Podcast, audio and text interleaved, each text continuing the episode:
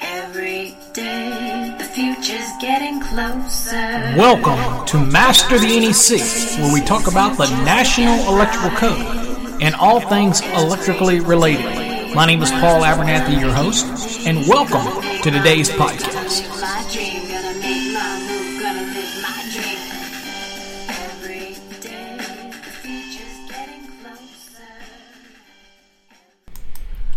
Well, hello everybody. Welcome to another episode of Master the NEC.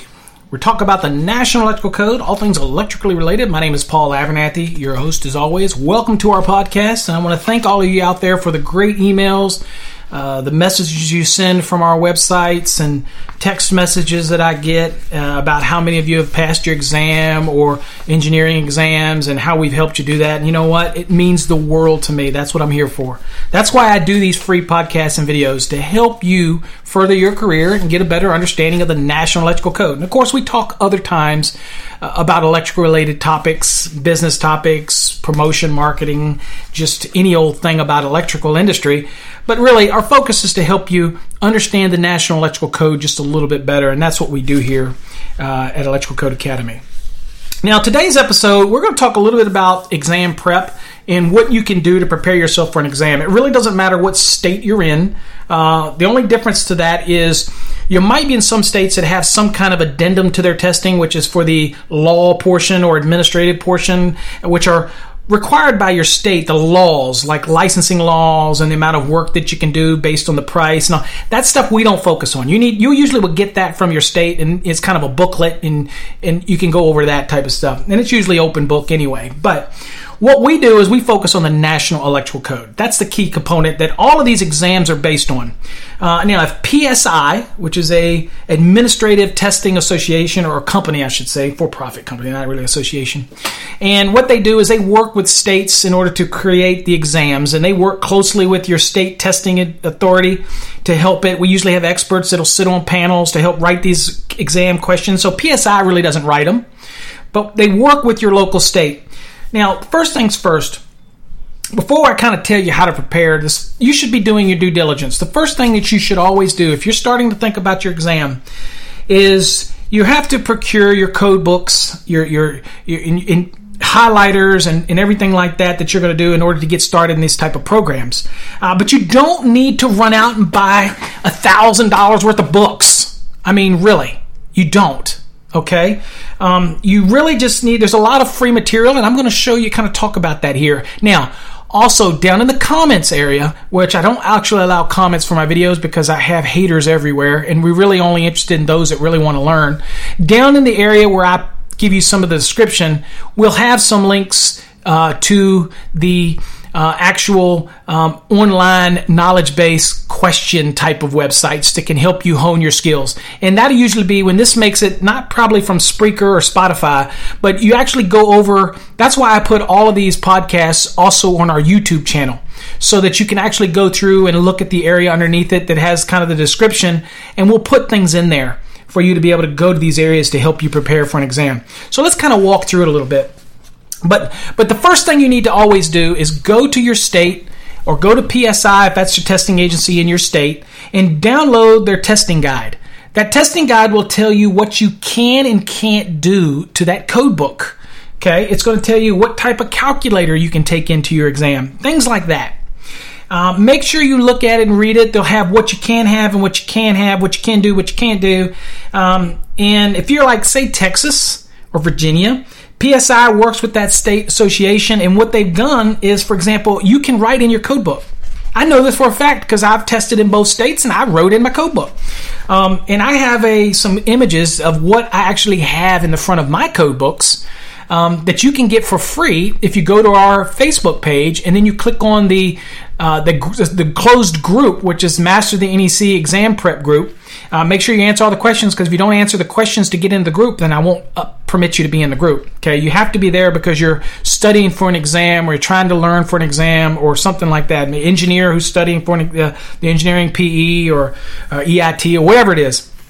So, assuming you get in there, look for those images. I have posted images of what I do in the front of my book when I teach students, or basically, it was exactly what I have in the front of my book when I took my exams. Okay, um, in uh, but you do have to check with the state you're in to make sure that you can write in your code book. So uh, don't assume that you can write it in. You need to check, and that's the first thing you should do is get your exam guide um, for your specific state.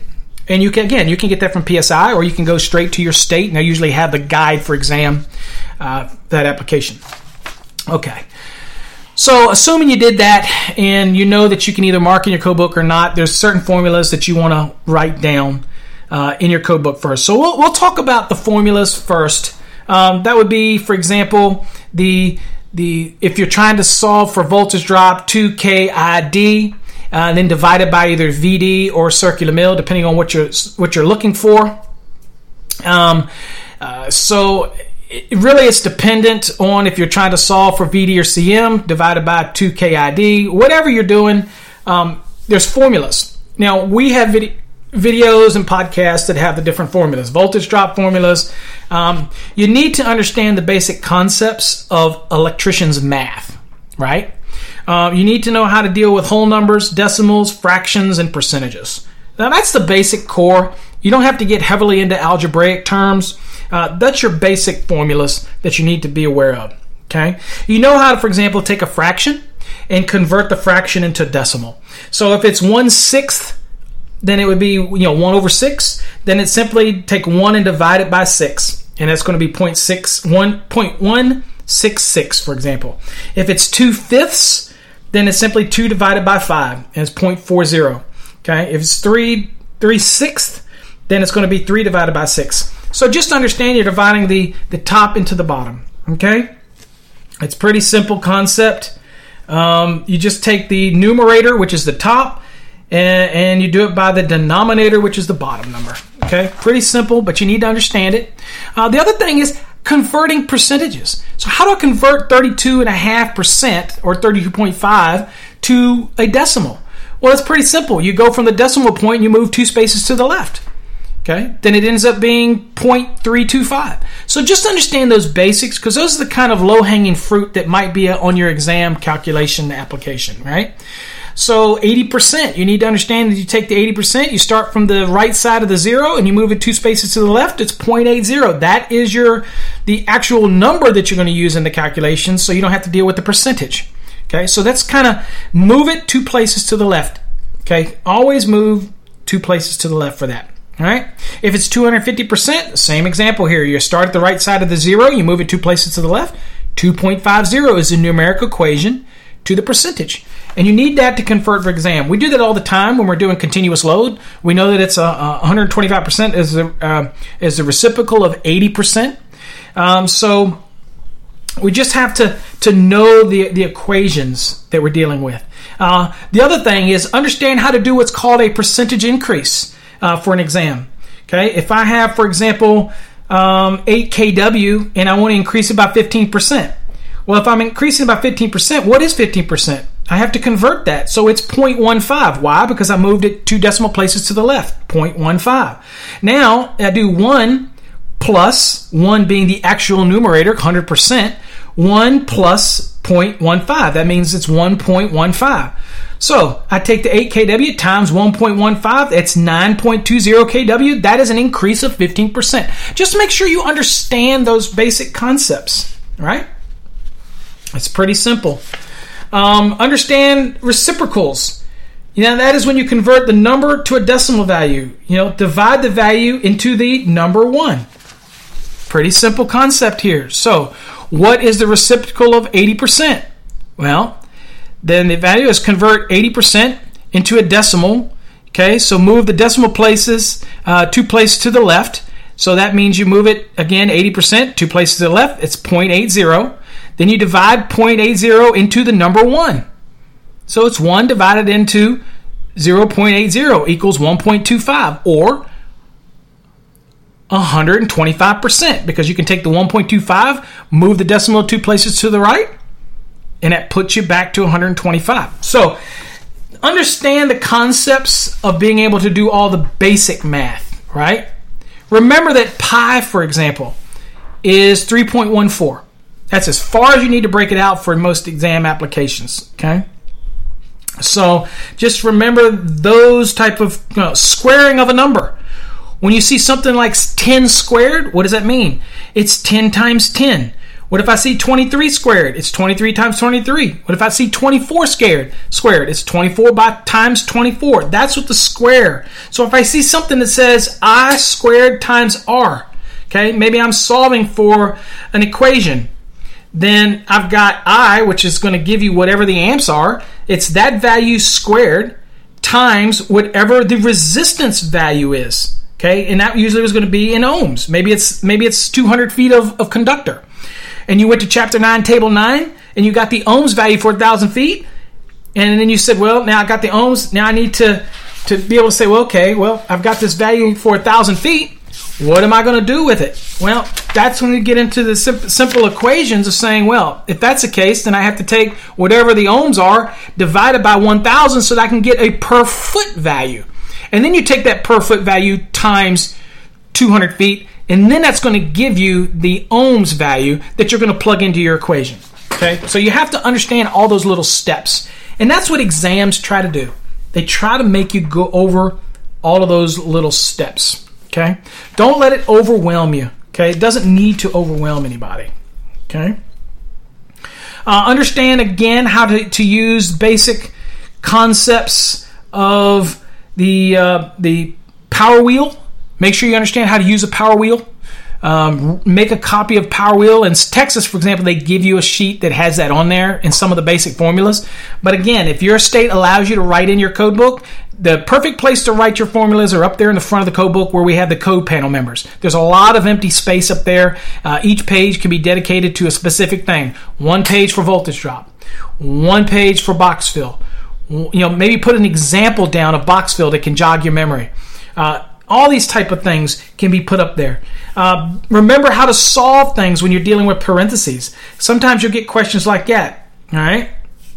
So whenever you see numbers that are inside of a parenthesis, you need to complete that function that's in the parentheses before you move on to the rest of the problem. So work from within and work your way out. Okay, those are the concepts that you need to focus on. Um, again, square rooting. Uh, usually have that function on your phone.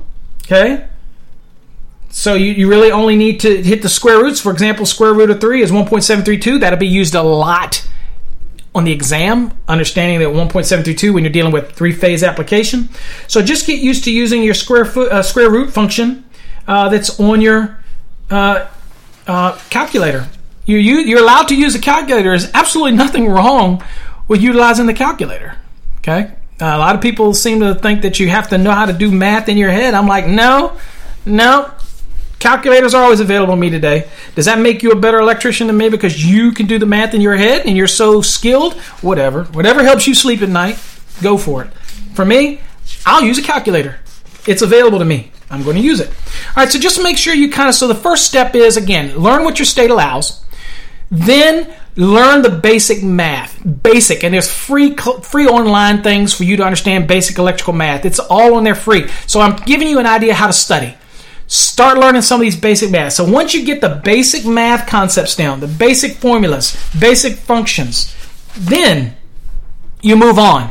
The next thing you're going to do is you need to hone your skills on navigations. In other words, how to work through the NEC. So there's some examples of that. So down in the when you see this podcast and you go over to YouTube, on there you're going to see some some websites that you can go to. Uh, but I'm going to give you another example of what you can do. So you can go to the internet and you can simply, and we're going to do, I'm going to do it right here while you're listening. I'm going to do, let's see, free online, free online. Hold on, let me do it. Free online, if I can spell today, free online NEC exam.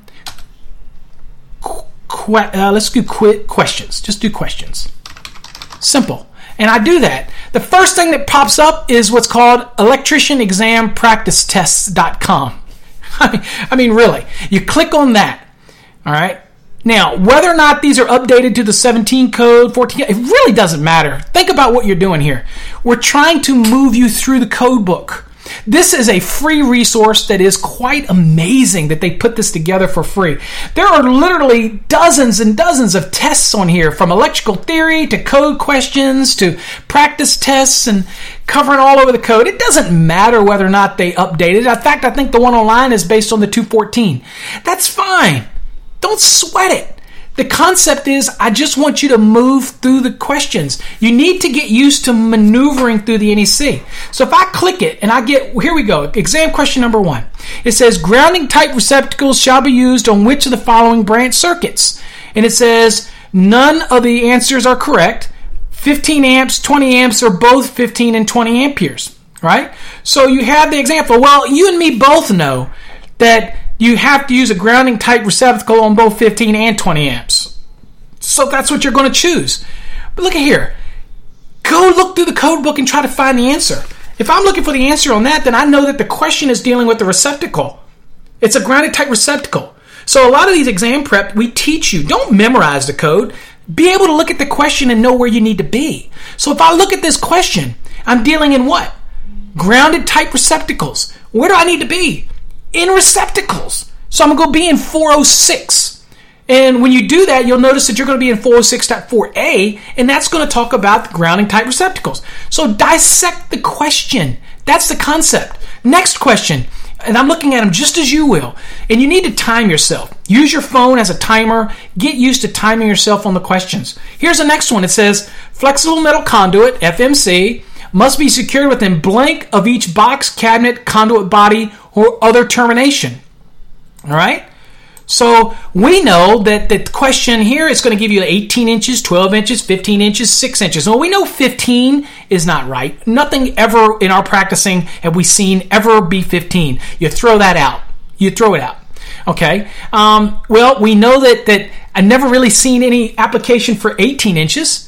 I could throw that out. So it leaves me to 12 inches and 6 inches. Well, I remember there's a lot of stuff to do with 6 inches and 12, and 12 tends to be what we get on a lot of different types of conduits. So in an exam, I'm going to migrate to 12 inches. But here's the thing we're talking about flexible metal conduit.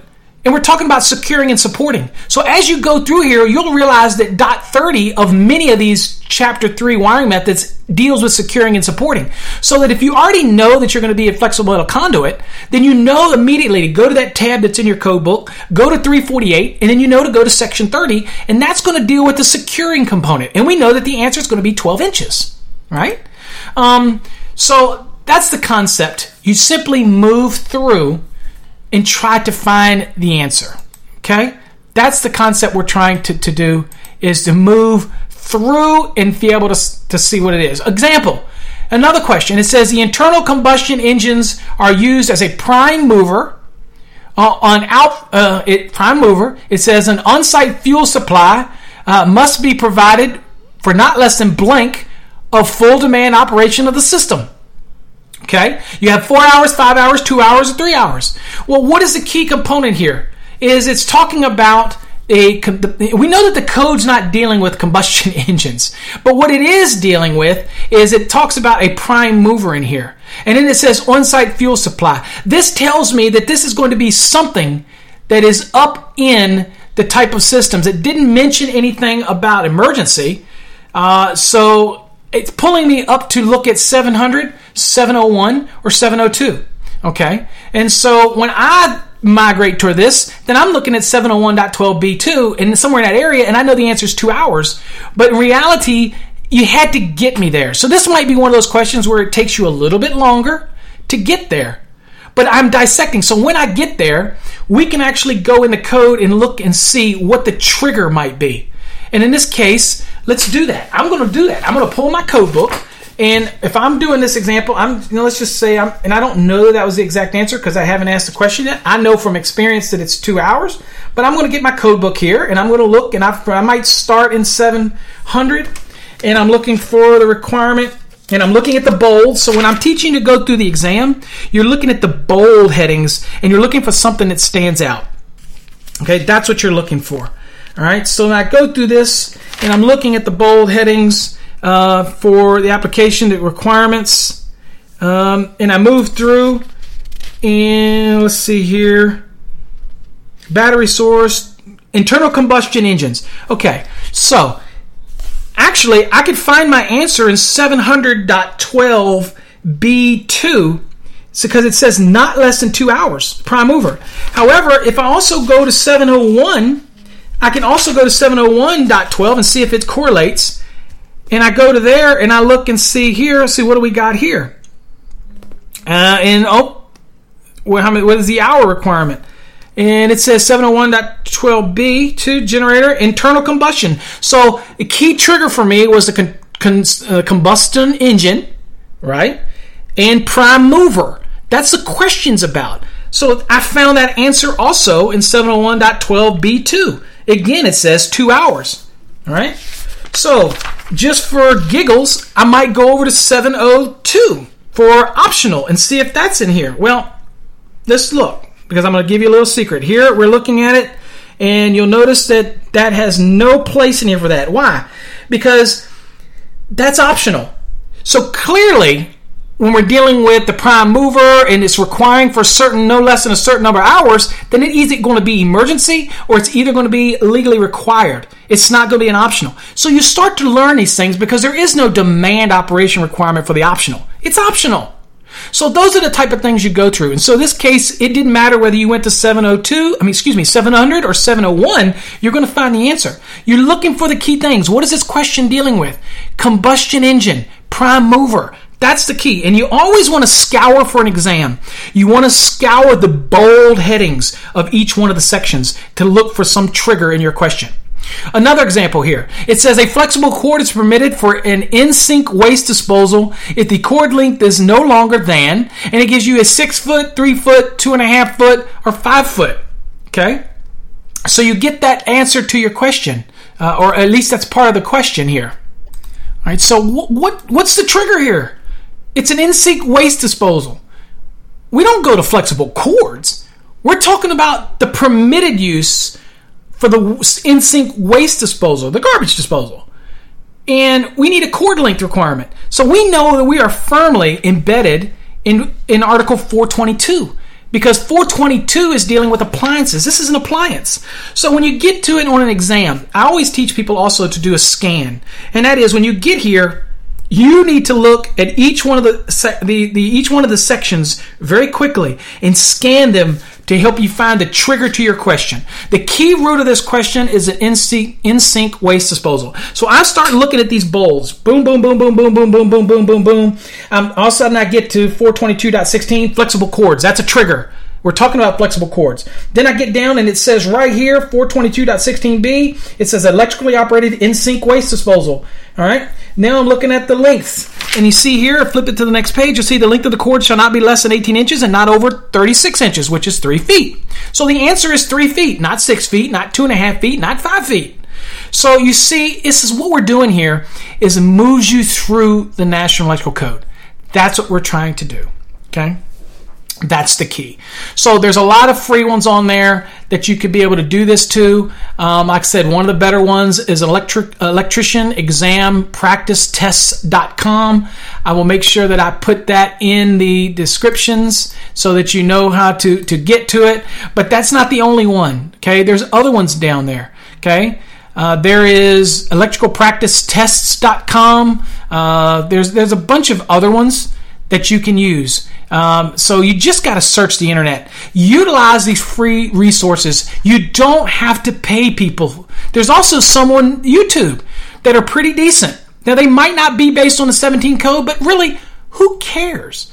The concept is, hey, you know what? If you start using that and you look at it, be, be aware now that sometimes some of these questions are a little iffy. So it's less about the answer they give and more about you going through the exercise. That's the concept. I want to work you through the code. That's what we're trying to do is work you through the code. The more that you start flipping pages, the more that you get comfortable with, with scanning the actual sections and, and looking for keywords and looking for key triggers, the more comfortable you're going to be on the exam. And that's the kind of stuff that I teach because I'm not wanting you to remember it. I want you to remember the concept of how to move through the code, how it's laid out how it functions, how to look at a question. When somebody asks me a question, I spend a lot of time dissecting their question and I'll say, okay, what are you asking me? And I'll listen to their question. And sometimes I'll say, ask it again. and then maybe even ask it again. I'll say, can we write it down? Uh, it's not because I'm confused. It's because I want to make sure that we're he's asking. Because look, if he doesn't understand in his head or in her head the question she's asking, then the chances are they're going to ask me the question the same way that they're thinking it, and I need them to. I need to get to the root of what they're asking. And that's what experts do. We really do it. So we're trying to make you learn and think like an expert. Move through it. Look at these different things in the code. But there's great resources out there. You need to utilize them.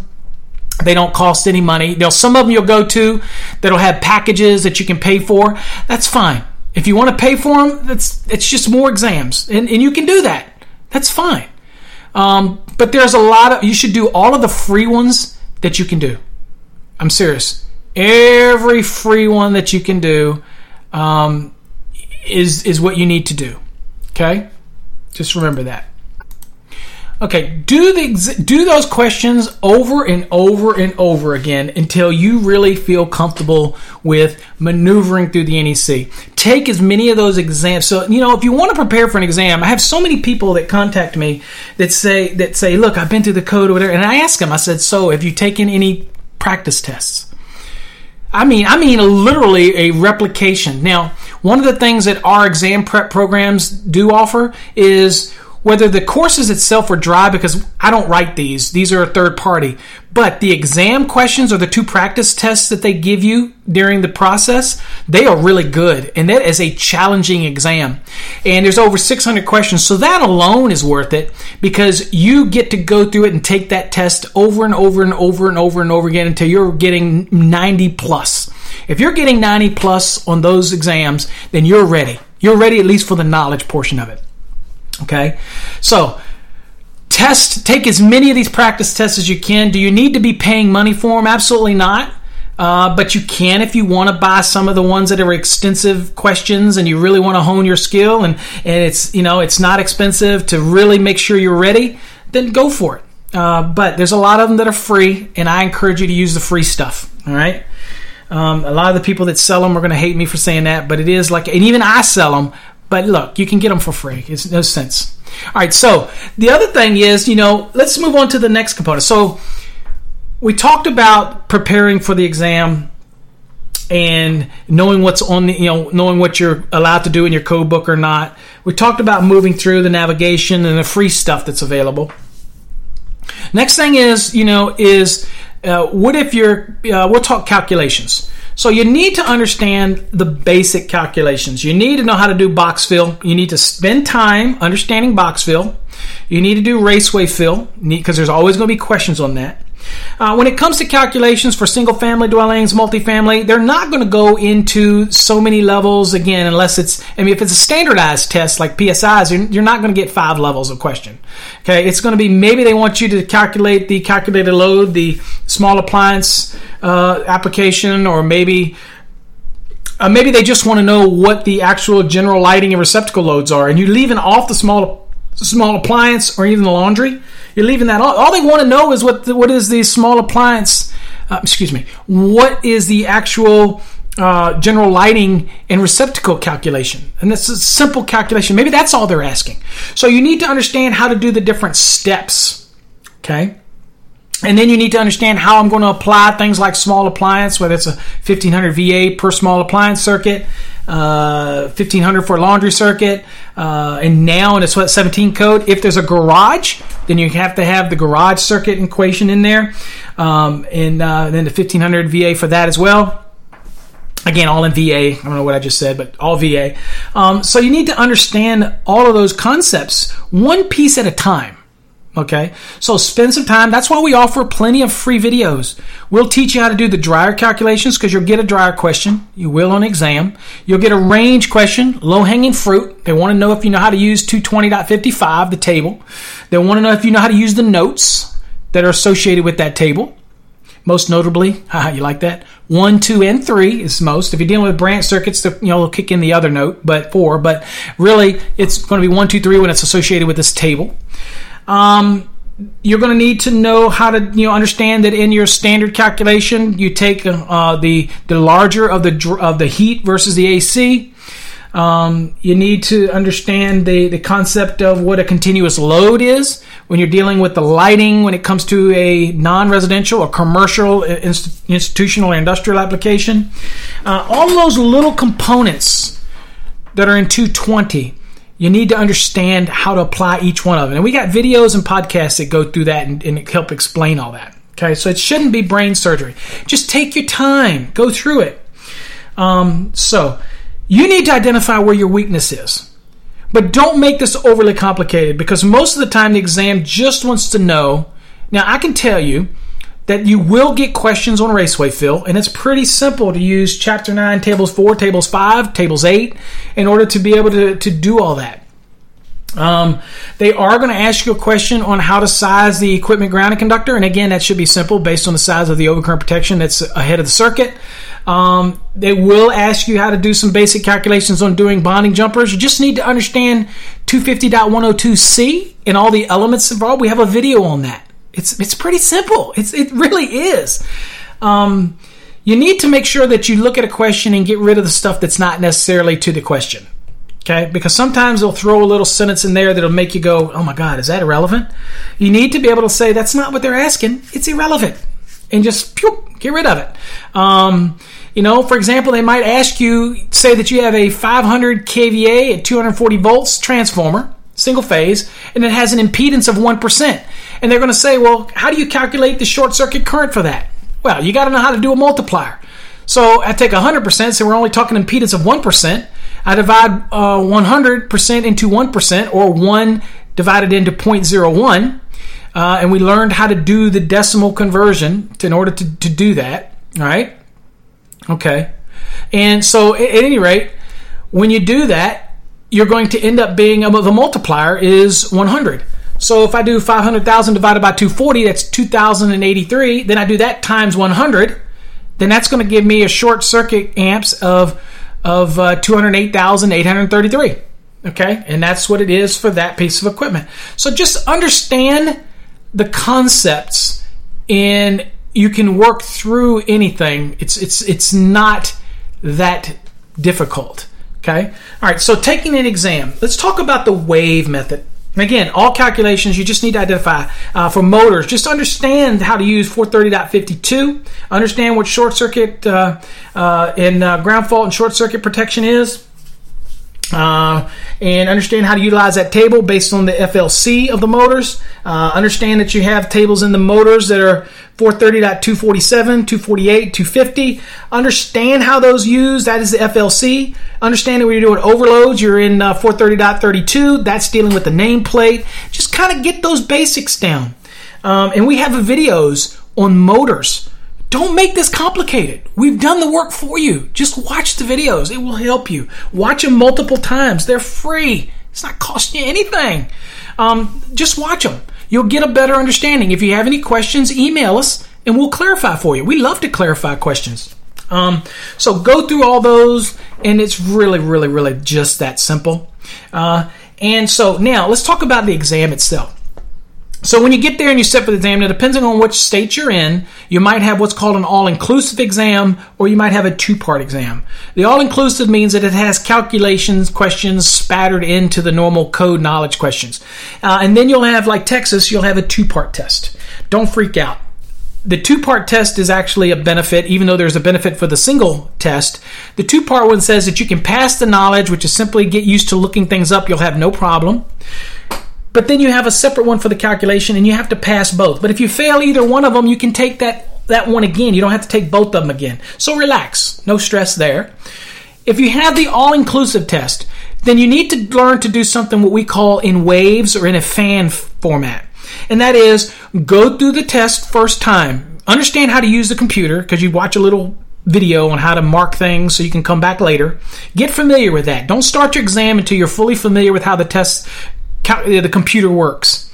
Now, go through and answer all the ones that you just know. You just look at it and you go, I know the answer.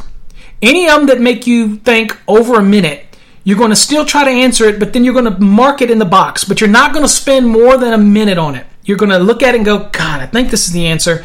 I'm going to mark it and I'm going to tick the, li- tick the little box that says marked for review later.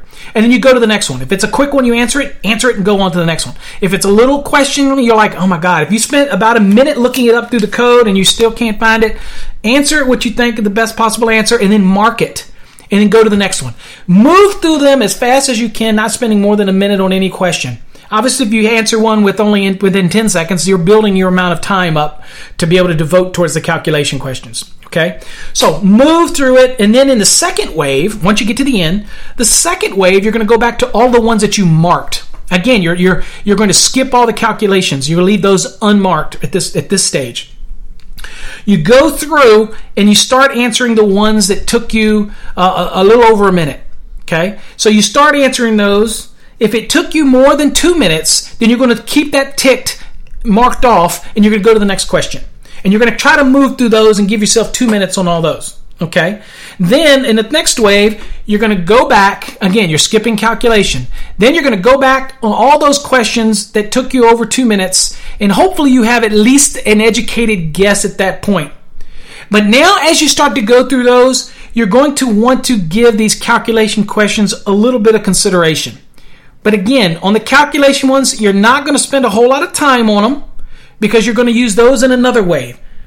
But you want to try to formulate an answer and at least mark it, even though you're going to mark. Now you're going to mark those calculations to come back later. Okay? So then you go through all of them. Then in that last wave, you're going to look at all the questions that you've marked. You're going to double check the ones that you marked earlier, say, okay, that looks good. But now, every question you get to at this point, you've answered at least all of them. Now you're going to spend that little extra time on your calculations. But here's something you need to remember. The reason when we're doing that one test and you got so many waves is because you can pass the exam and not get a lot of the calculation questions right on usually on those exams and you're still going to be okay. It still holds true in a lot of those states. Okay? Now, when you're doing a two part test and you're doing the, the code version of the first part is the code lookup, then you might not need the fourth stage because you don't have the calculation equation. You go through and answer what you know. You mark the ones that spent more than a minute on. Then the second wave, you're going through and you're looking at those ones that you spent more than a minute on and you had marked. You're going to try to look at those and spend a little more time. If you get one that's more than a minute, you know, another minute or t- takes you two minutes, then you keep it marked and you move to the next one spend another minute on that one, go through it, and then you can have a third wave where you're just gonna at least you answered all the questions, and now you're spending a little more time on each one that you were really iffy about. You understand? In other words, you're doing it in waves. Now, when you get to the calculation, you do the exact same thing. Here, a lot of people can make the mistake in getting locked into a calculation, and next thing you know, you spent five minutes on this one. I don't want you to do that. Do that when you've got a time available. If you spend more than two minutes on a calculation, you need to mark it, go to the next one. Okay? Keep on going through it, and then you come back and weigh. All right? You need to go through it. Okay? Some of the calculations are going to be simple. They're going to look at you and it's going to stick out like a, you're just going to say, I get it. It's just an Ohm's law. Simple. Okay? Some of them are going to be a little more complicated, but move through them in waves again. So we call that wave format, a fan format as you go through them, you know, you're fanning through them. Here's a key don't stress it. Okay? You've got enough time, but you're certainly any that you leave blank and you run out of time, you're obviously getting those wrong. obviously, you ran out of time. So, do it in waves. Use the computer to your benefit. Market, market, mark it, mark it so that you can come back later. Answer what you know. Move through it quickly. That first wave, you want to go through it fairly quickly because you know what? What it's also doing is allowing you to look at each question because as you start flipping through the code, you'd be surprised that you might stumble on something that answers one of those questions. Now, you might think in your mind you're not remembering all these questions, but there's something about the mind that will help you remember and say, wait a minute didn't I just read a question? Did I just read that? So you can you might find an answer later on, and when you go back through the second wave, then you can answer your question. Okay. So that's called the wave format. Some people call it fanning, uh, whatever you want to call it. But you need to take it in waves. Again, don't stress. If you get to the first question and you're like, "Oh my God, this is a doozy," don't stress. Just mark it and go to the next one. Do not, but you want to do it in different waves. Okay, um, so utilize the online resources. Utilize our videos; they're free. There's other videos out there as well that are free.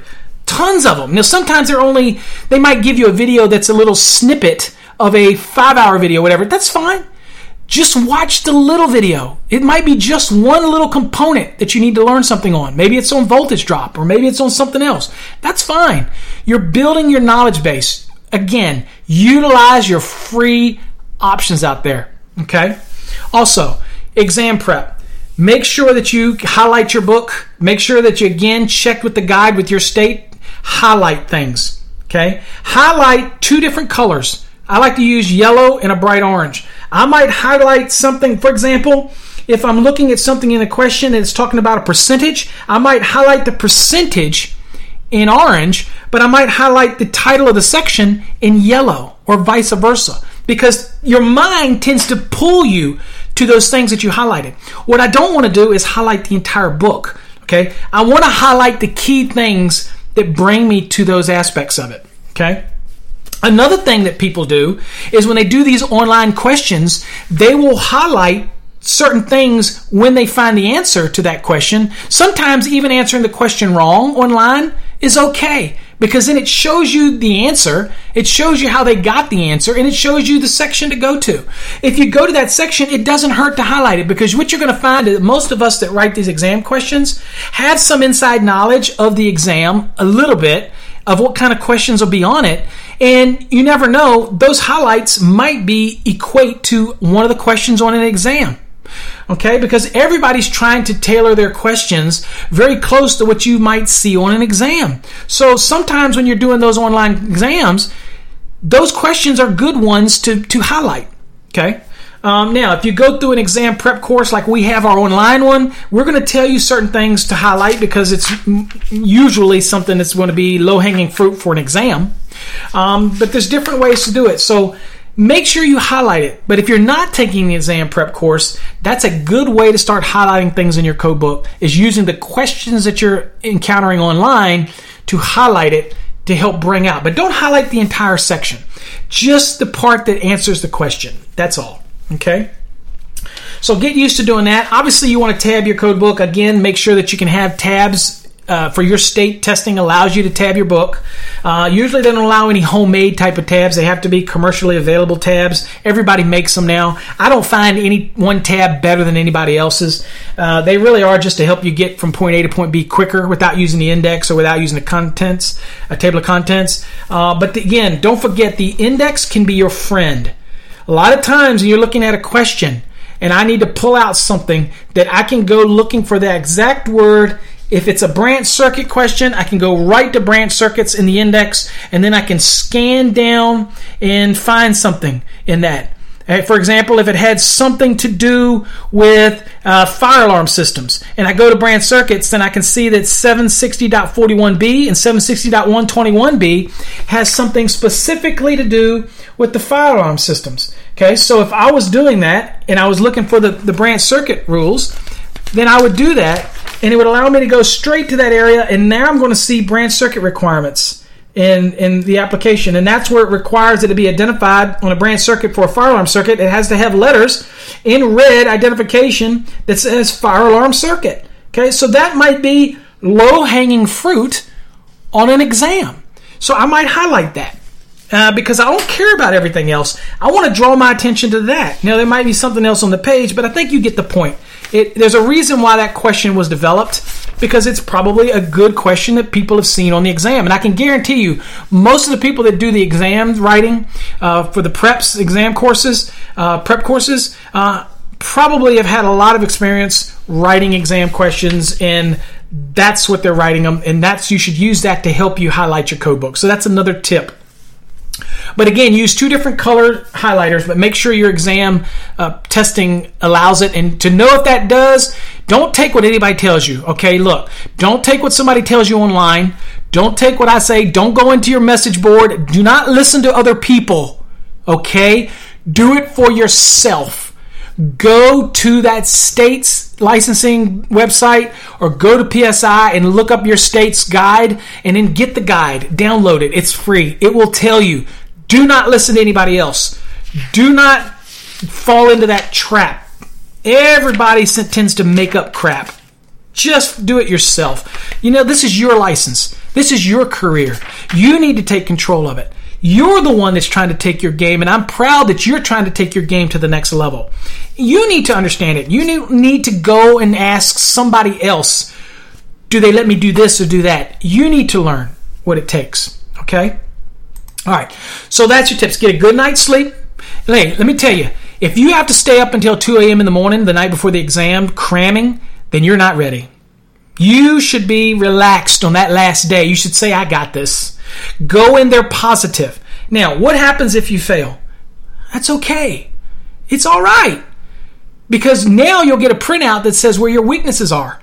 That's great. Because now you can focus on your weakness. Ultimately, it's going to make you a better electrician. There's a reason why they give you these printouts. Okay? Now, understand that some people out there that say, look, you need to memorize it. Uh, I'm not a big believer in that. I'm a believer in learning all the concepts of moving through the code. Uh, I'm not a believer in just memorizing the NEC and going in and passing a test. Um, sure, it'll pass the test, and if that's what you feel you have to do, that's fine. If you want to pay three, four, five, six hundred dollars to do that, that's fine. But I think you could pay the same amount of money to take an extensive course. Like for example, we have a 12 week course where we go over all the aspects of the code. There's no way you can't pass an exam after you go through that intensive course. I'm serious. But if you want to take a weekend course that simply does nothing but teaches you memory, that's fine. There's nothing wrong with that. Maybe you need to get your license, but I'm all into making you a better electrician. And that's what our program is about. That's what the CMECP program is about, taking you to the next level, testing you on this knowledge, teaching you how to maneuver the code, forcing you to watch videos, making you take a test, making you have to answer questions in front of a review board. All those type of things are a process. That's what we're excited about. Um, again, I can tell you what, the most proudest thing I ever did in my career was be a master electrician and I'm a master electrician in multiple states. I love it. I love this industry. Um, and I'm assuming you do too because you're listening to this podcast. And you want to take your game. You want to save money. You want to do the installations correctly. Uh, remember, passing exams have absolutely nothing to, to do with your hands on knowledge. Okay? What the exams are doing is to making sure that you're understanding the minimum safety that's required to protect the to consumer. You understand the National Electrical Code. This is a minimum safety standard. We're not here to teach you how to twist a wire nut, which is incidentally a trademark of Ideal. We're not, it's a wire binding device. We're not here to teach you how to do that. We're not. Okay? We're here to teach you how to use the NEC.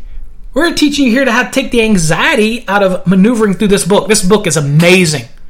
All the experts that are involved in this book, in order to be able to add their two cents to it, it's always ever changing. Uh, do you like everybody like everything that's in the NEC? Absolutely not. But you got to respect it because it's in here. Now, if you don't like it and you don't get involved in changing the code, you don't get involved in submitting things, you know, people say, well, Paul, I'm too busy. You must have a lot of time on your hand, and you're an idiot. You are. Sorry. Anybody can submit a code proposal, and now we call them public inputs. It costs you nothing. It's a free NFPA website account and you can submit changes. If you believe it's substantiated change, then put it in there. But if you want to whine about it, then take it to somebody who wants to listen to you. I don't want to listen to you. My job is I got to enforce what's in this code, whether I like it or not.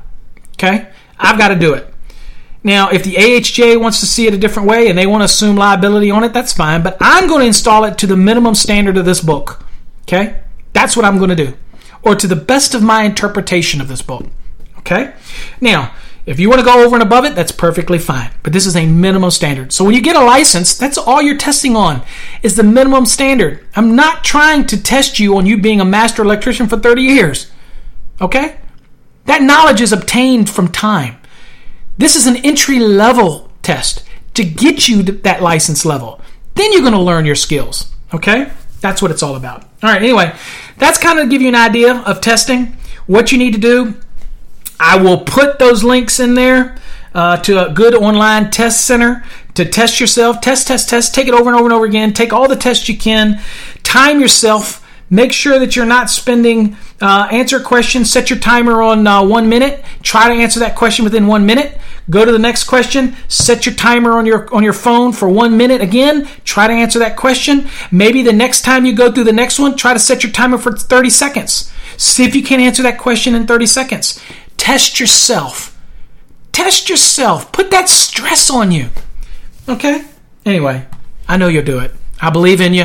That's why you're here. That's why I've trained thousands of people. They've watched all of my videos, thousands of hours worth of content. I know you can do it. I believe in you. God bless you. Until next time, stay safe, my friends. If you have any questions, visit our website, masterthenec.com or electricalcodeacademy.com. Uh, go to our websites, go to our YouTube channel, go to our Twitter channel. You can get to all that from our website.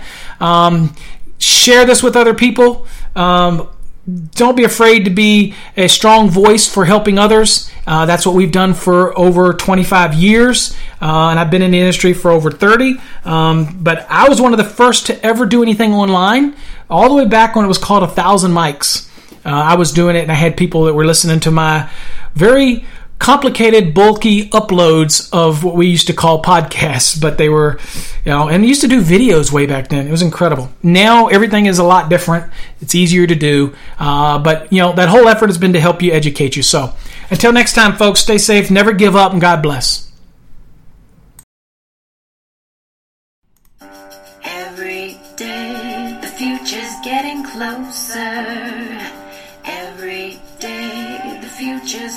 Looking